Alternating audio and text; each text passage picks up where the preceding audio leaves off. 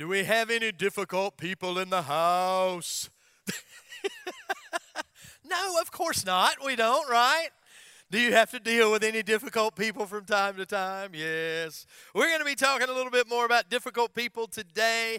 My name is Andy Stovall. I'm the Congregational Life Pastor here at the Bridge, and it is an honor to be here today. Pastor Jim is in Mount Olive today, uh, preaching there. Uh, how about them pretty babies? Were they not just awesome? I tell you what, I love me some babies. I'm just glad other people are having them. So. Amen, Kirsten. Yes. So No, we were we were, we are very blessed. We're very thankful, but um, uh, you know they they grow up, you know, and then there are new things that you that you navigate. So, um, but always an honor to participate and be a part of of that service.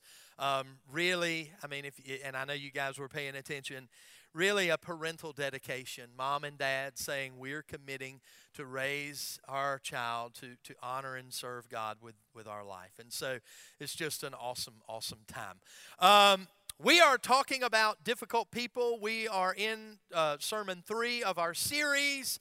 We've talked about hypercritical people. We've talked about overly needy people, being dependent, interdependent, codependent, all that kind of stuff last week. Today we are talking about manipulative people. Anybody ever known any manipulative people and how do you deal with them? It's a tongue twister for me, manipulative.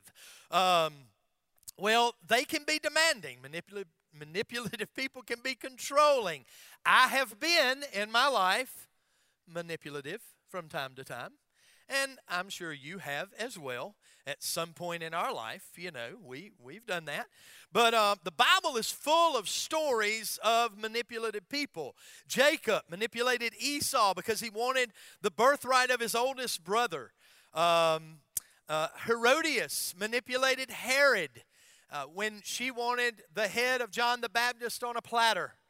Uh, Delilah manipulated Samson, probably one of those stories we're very, very familiar with, with a very sad ending. Samson loved this woman. She was a bad woman, and she manipulated him big time. Judges 16, beginning in verse 15, says, She said to him, How can you say, I love you, when your heart is not with me? You have not told me where your great strength lies. And it came to pass when she pestered him daily with her words and pressed him so that his soul was vexed to death, he finally told her, Have you ever had anybody in your life that pestered you, that pressed you, that vexed you to death? They may have been manipulating you. Okay, so um, there are lots of stories in the Bible that, that talk about these things, and there are all kinds of weapons that people use, but there are two very common weapons that people use to manipulate. Um, one of them is guilt and threats. Anybody ever experienced that in their life? You've had somebody that maybe put the guilt trip on you. If you love me, you'll do what I ask if you love me, if you really care about me, now I'm going to embarrass my kids right now, but um, I got two daughters, all right? And I got some nieces. Now, guys, come on. Don't be coming at my daughter like that. If you love me, you if you love, you know, that's a great way to get hit by a preacher. All right? If you do that, it's a great way for that to happen.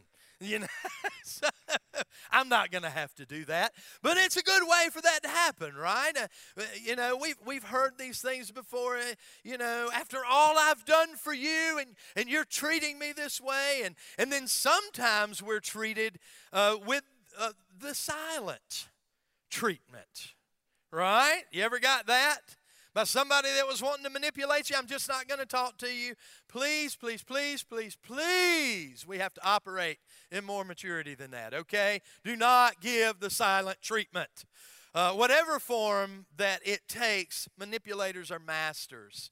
The second weapon is a little more subtle, maybe a little more hard to spot, but it's still deadly, okay? And that is flattery. All right? Let me tell you what isn't flattery of all the sermons that you've ever preached, this is one of them. That's not flattery. You can say that to me, you know. But have you ever had somebody who flattered you? They just were rosy and sweet and kind, and it's because they just wanted something, right?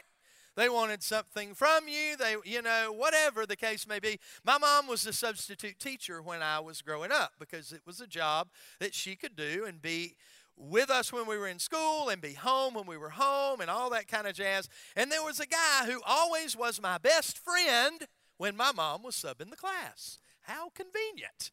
And he told her how wonderful she was and how awesome she was. And my mom was like, You need to be friends with that guy. I said, That dude don't know me until you're here, okay? Flattery.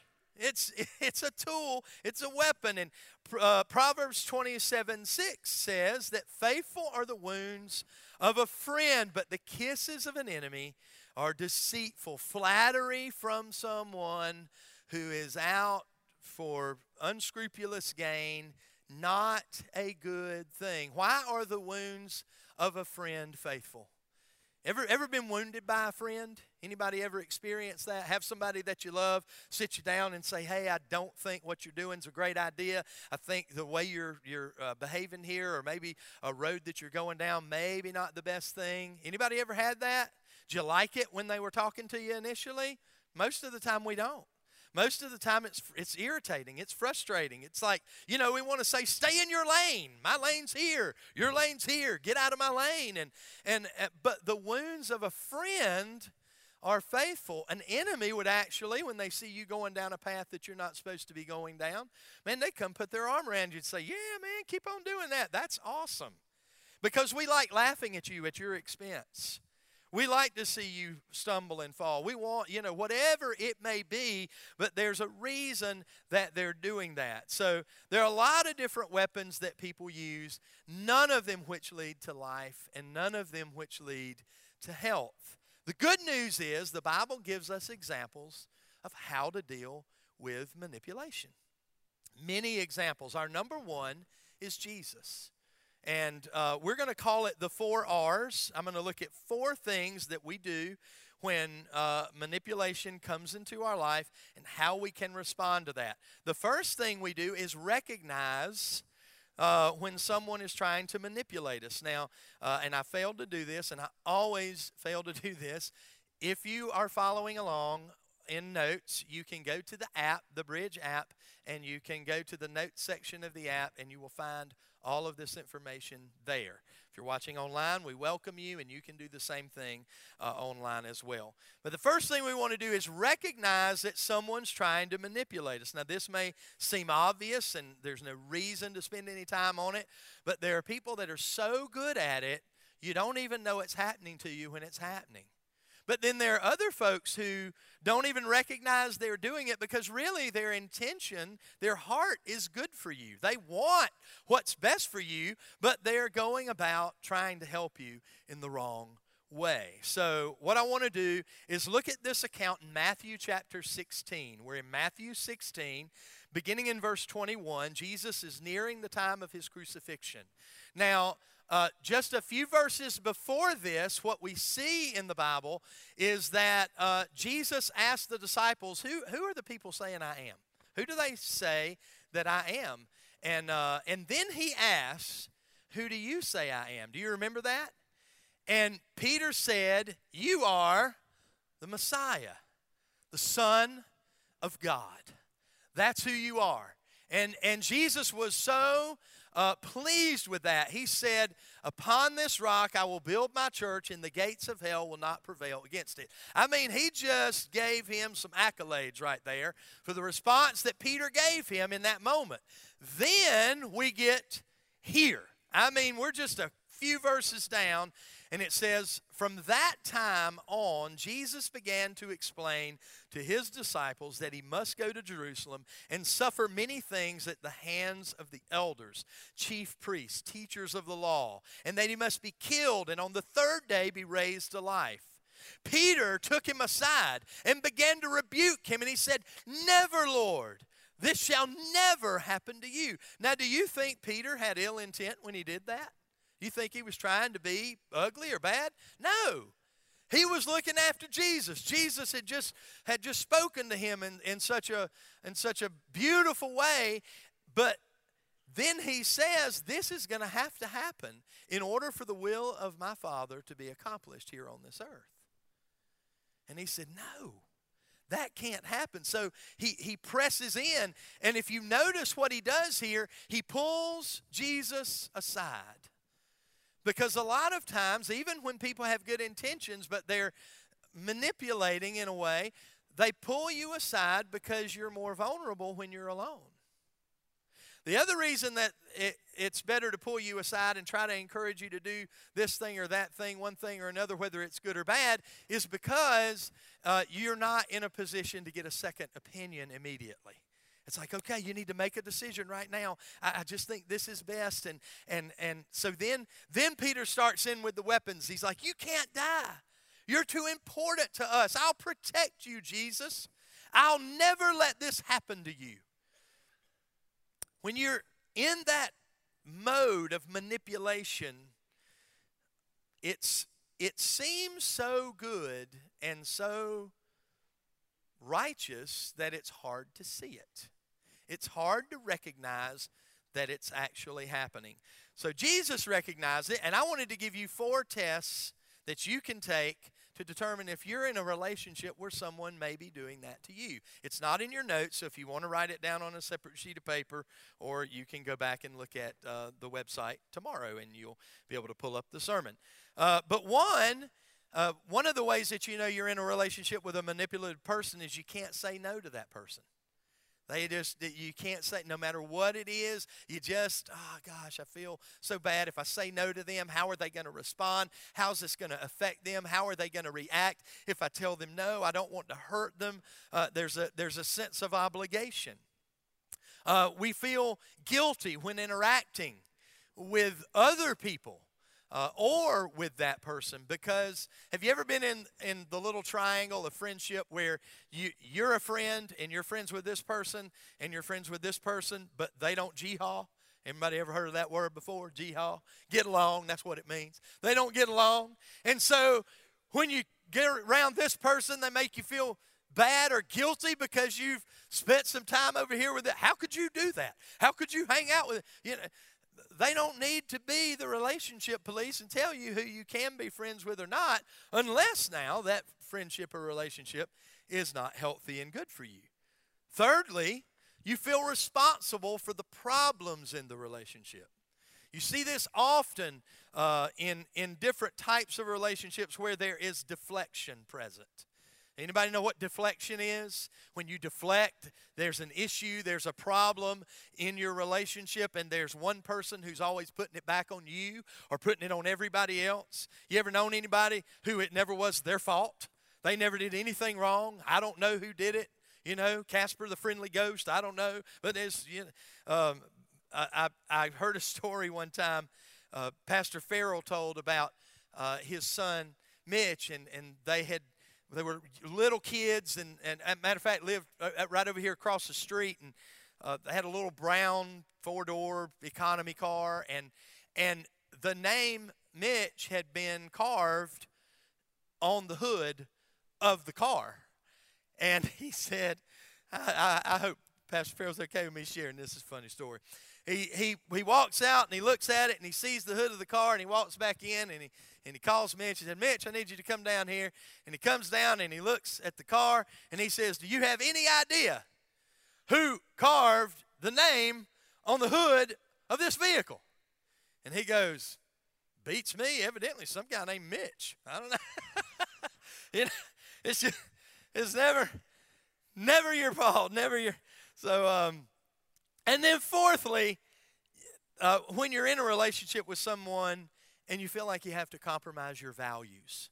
If you're in a relationship with someone and you feel like if I'm if I'm going to do if I'm going to be a friend to this person, then I'm going to compromise something uh, in, on the moral compass there and and it's not healthy for me. It's not life-giving to me. It's not something good. And so, you know, uh, those are signs, those are tests that you may be in a relationship that is manipulative and um, it's not that you have to end that relationship, but you do need to sit down and have a conversation, which leads us to what you do when you recognize it. Uh, the second R is you refuse to be controlled. You refuse to be controlled. Susan Balducci shared a story uh, that I found about her mom. She says, My mother, a master of guilt trips, showed me a photo of herself waiting by a phone that never rings. Mom, I, uh, I call it the time, I said, uh, if you had an answering machine, you'd know that I call you all the time, that I'm that I'm trying to reach you all the time, but there's no way that you can possibly know that because you don't have caller ID and you don't have an answering machine. Soon after, my brother installed one for her. When I called her the next time, I got her machine. And here is what the greeting on her machine said. If you're a salesperson, press 1. If you're a friend, press 2. If you're my daughter who never calls, press 911 because the shot will probably give me a heart attack. Okay? so, so trying to re- manipulate and so I'm sure what this lady did after she heard that greeting on the answering machine, called her mom and said, Mom, you got to stop with the guilt trip, okay? I'm calling. That, does that type of behavior make you want to call more or want to call less? Okay? Um, oftentimes it is counterintuitive. Jesus always hit it head on. Something was going on, if there was something that he noticed, whether it, it's manipulation that we're talking about or anything else, the lesson that we learn from the life of Jesus is we hit things head on when we see them, we deal with them. Jesus turned to Peter when he said what he said to him in verse 23, and it's behind you. It said, Jesus turned and said to Peter, Get behind me, Satan. You are a stumbling block to me. You do not have in mind the things of God, but the things of men. He said, Nope, I'm not going to be manipulated. I'm not going to be told that this is not what I want to do because I know the mind of God and I know why He's called me to do what I'm about to do. I need you, I need your support and I need your encouragement. I don't need you telling me that this isn't going to happen. Now, it didn't come from a bad place and He wasn't trying to be cantankerous, He just wanted to protect Jesus. But uh, when we see manipulation happening, we have to refuse it immediately. If you are being manipulated day in and day out, over and over and over again, at some point the responsibility lies on me and you. And we have to say no more. Not going to do that, not going to let that happen. Number three, the third R, is we have to realize that allowing manipulation is sin and idolatry. Anyone you put above the leadership of God becomes your God. That's worth writing down.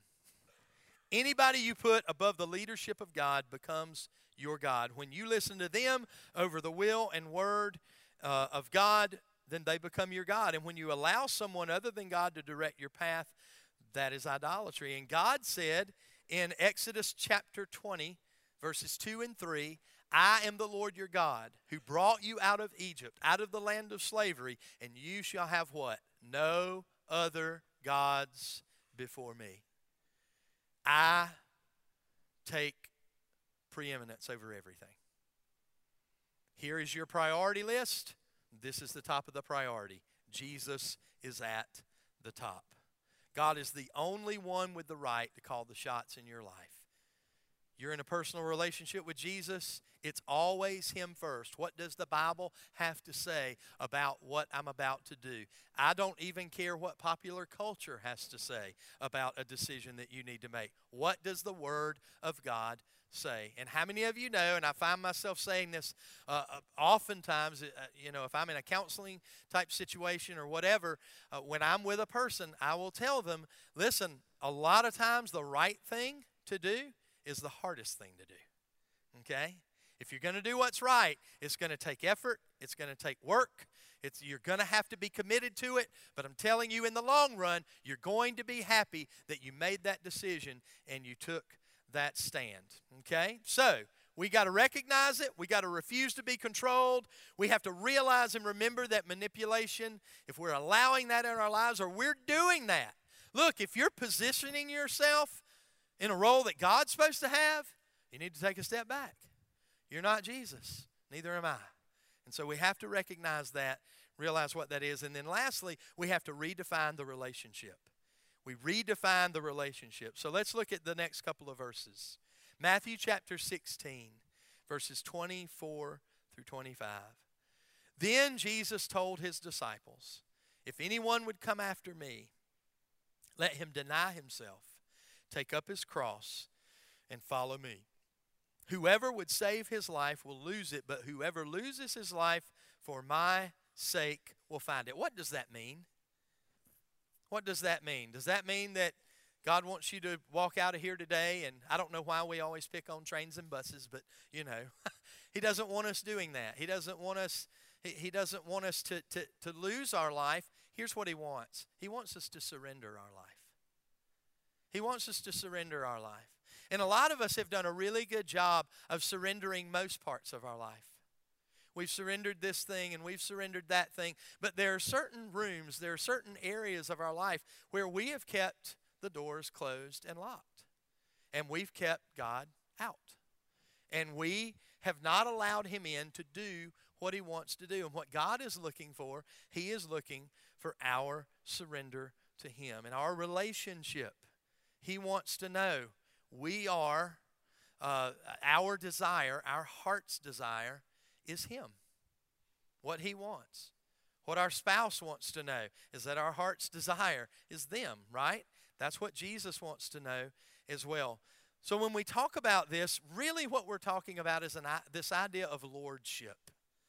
You understand, do you understand the difference between Jesus being our Savior and Jesus being our Lord? He is our Savior. He died on the cross. We come to Him. We seek Him for forgiveness. And, and He grants that forgiveness when we acknowledge that we are sinners and we can't do this without Him. I was, I was preaching uh, a, a funeral just the other day, and all the wonderful things that we had to say about this wonderful, precious lady who's a part of our church. And I said, absolutely none of those things are the reason that that person is in heaven today. None of them. That's not why they're in heaven today. They're in heaven today because they had a relationship with Jesus. He is our Savior. Do you know what He also wants to be? Our Lord. What does Lordship look like? What it looks like is Him unlocking, you allowing Him in to those places in your heart that you've kept everybody from, including Him. You've not let Him in, you've not given Him Lordship there. And what God is looking for is lordship in your life. What does that look like on a practical level?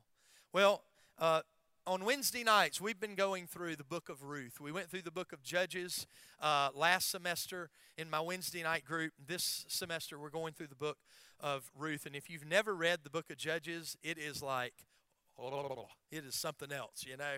I mean, there's some crazy stuff going on there. You need to read the book and, uh, and see for yourself. But Ruth was written around the same, it's in the same time period, but Ruth is a picture of uh, really the opposite of what the folks in Judges were doing. In Judges, there was rebellion and disobedience toward God. There was a crying out to God, God, forgive us for what we've done.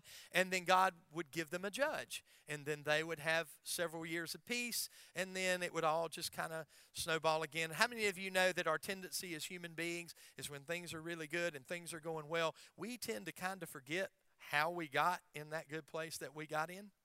And we start thinking we did it ourselves, we start believing. Let me go ahead and tell you something. Uh, talking about flattery, the hype that people share about you and I, we don't really need to believe that. We're not all that we think we are. Okay, um, it's it's only because of God and only because of His grace. And so, what Ruth uh, is a beautiful example of is what it looks like to walk in obedience to God, to say, Lord, I'm going to surrender everything I am to you. So she's talking in, in chapter 1 of the book of Ruth, beginning in verse 16, with her mother in law, Naomi. If you know the story of Ruth, Naomi, um, uh, she, she had come and she had, she had met uh, one, of, one of her sons, and, and so Naomi's husband died, father in law died, her husband died, her sister in law's husband died. So they married two brothers. All the men died. Okay? Um, I'm giving you the Cliff Notes version of this thing. And so they find themselves in this place, and this is the conversation that they're having with Naomi. Naomi says, Look, you need to go back to the land of your family. You need to go back home. There's absolutely no reason for you to stay with me. Uh, your husband is gone. You need to go and, and find another husband. I, I just don't stay here. And her sister in law, uh, Orpah, says, Okay, that's what I'll do. I'll go. Um, Ruth, with tears in her eyes, crying, she says, Don't urge me to leave you or turn back from you. Where you go, I will go. Where you stay, I will stay. Your people will be my people, your God, my God. Where you die, I will die, and there I will be buried. Do you think Ruth had made up her mind she's going to stay with her mother in law?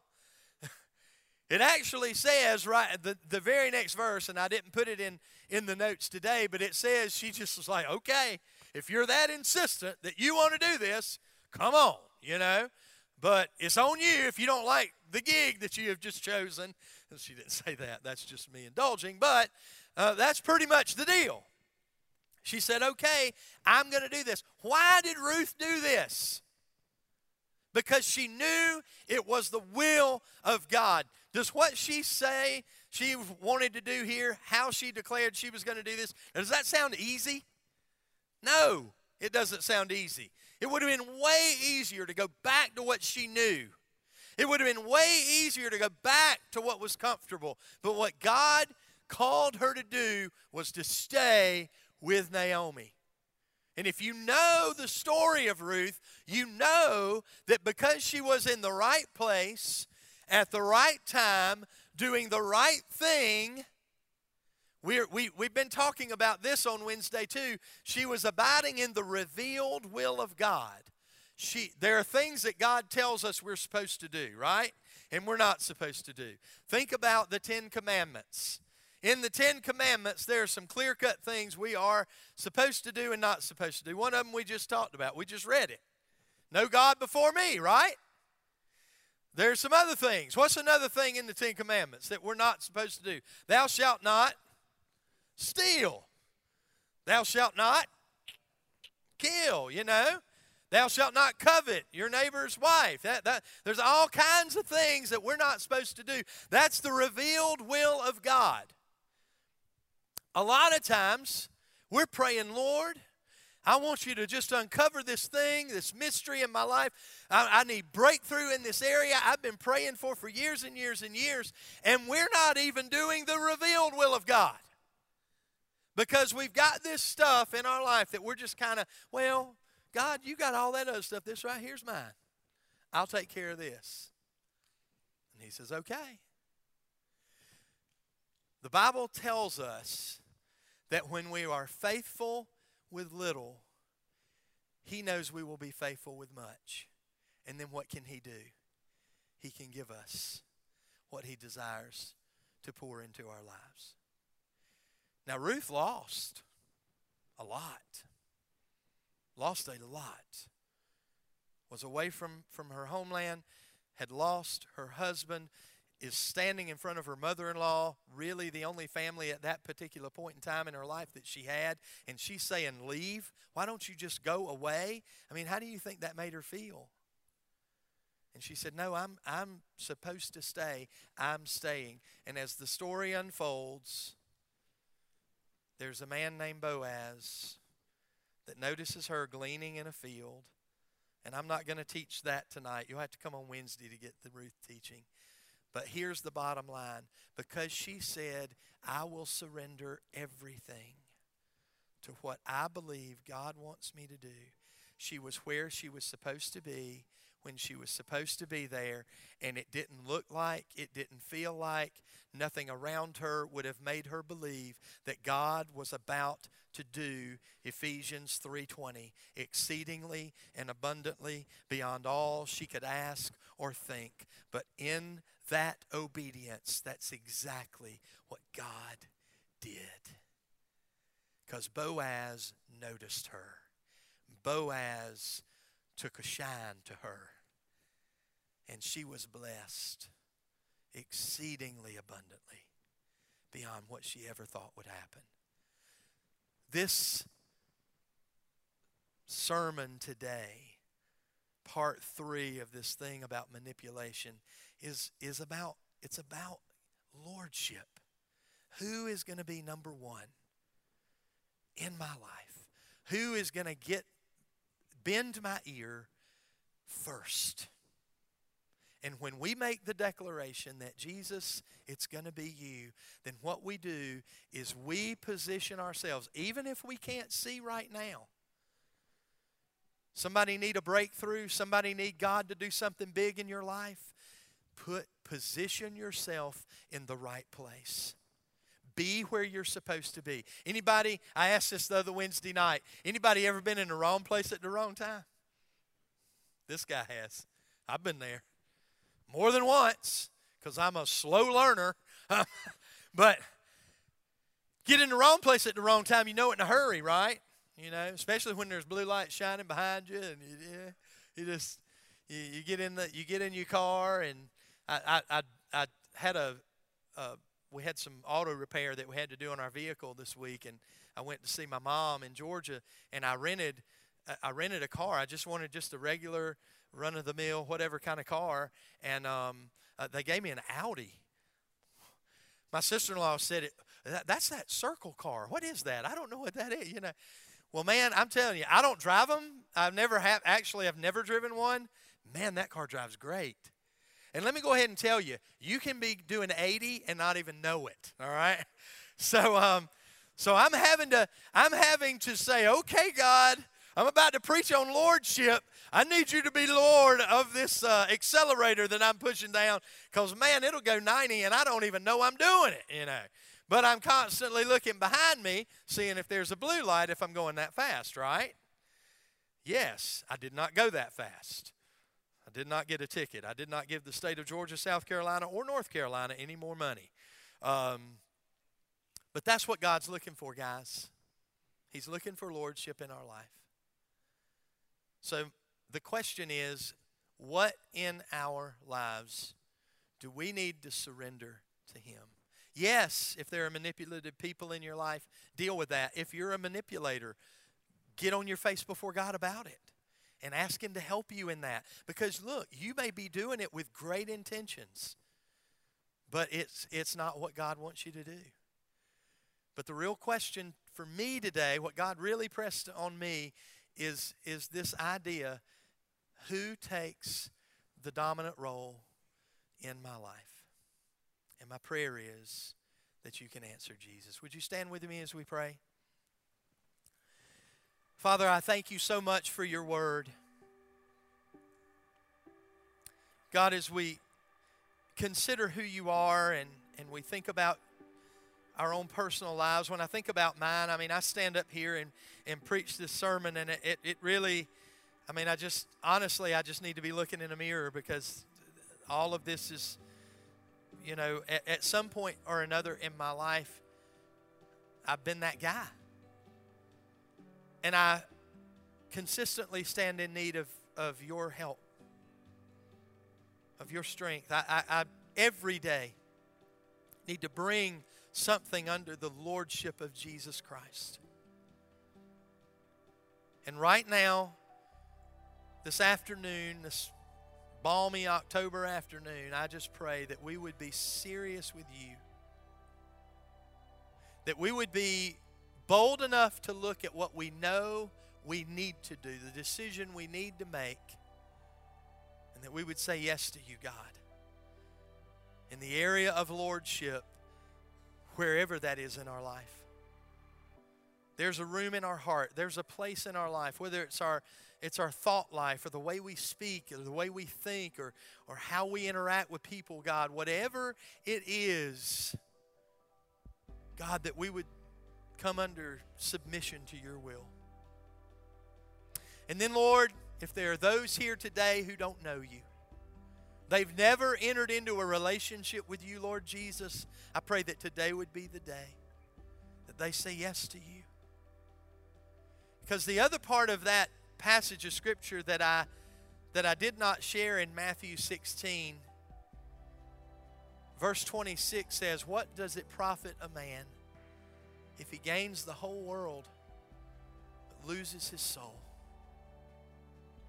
God, my heart is that no one in earshot of my voice would turn away from the truth of your word, but that they would come to you. They would ask for forgiveness and they would receive it fully and completely from you. Lord, that's my prayer in Jesus' name.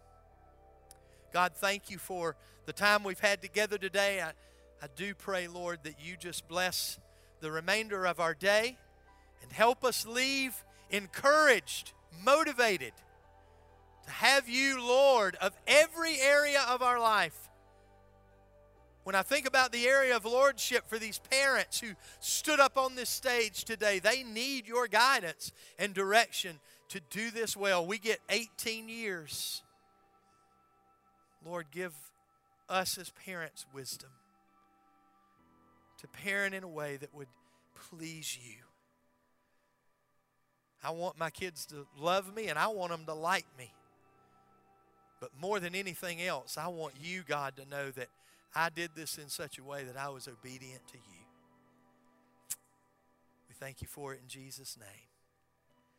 Amen. Amen.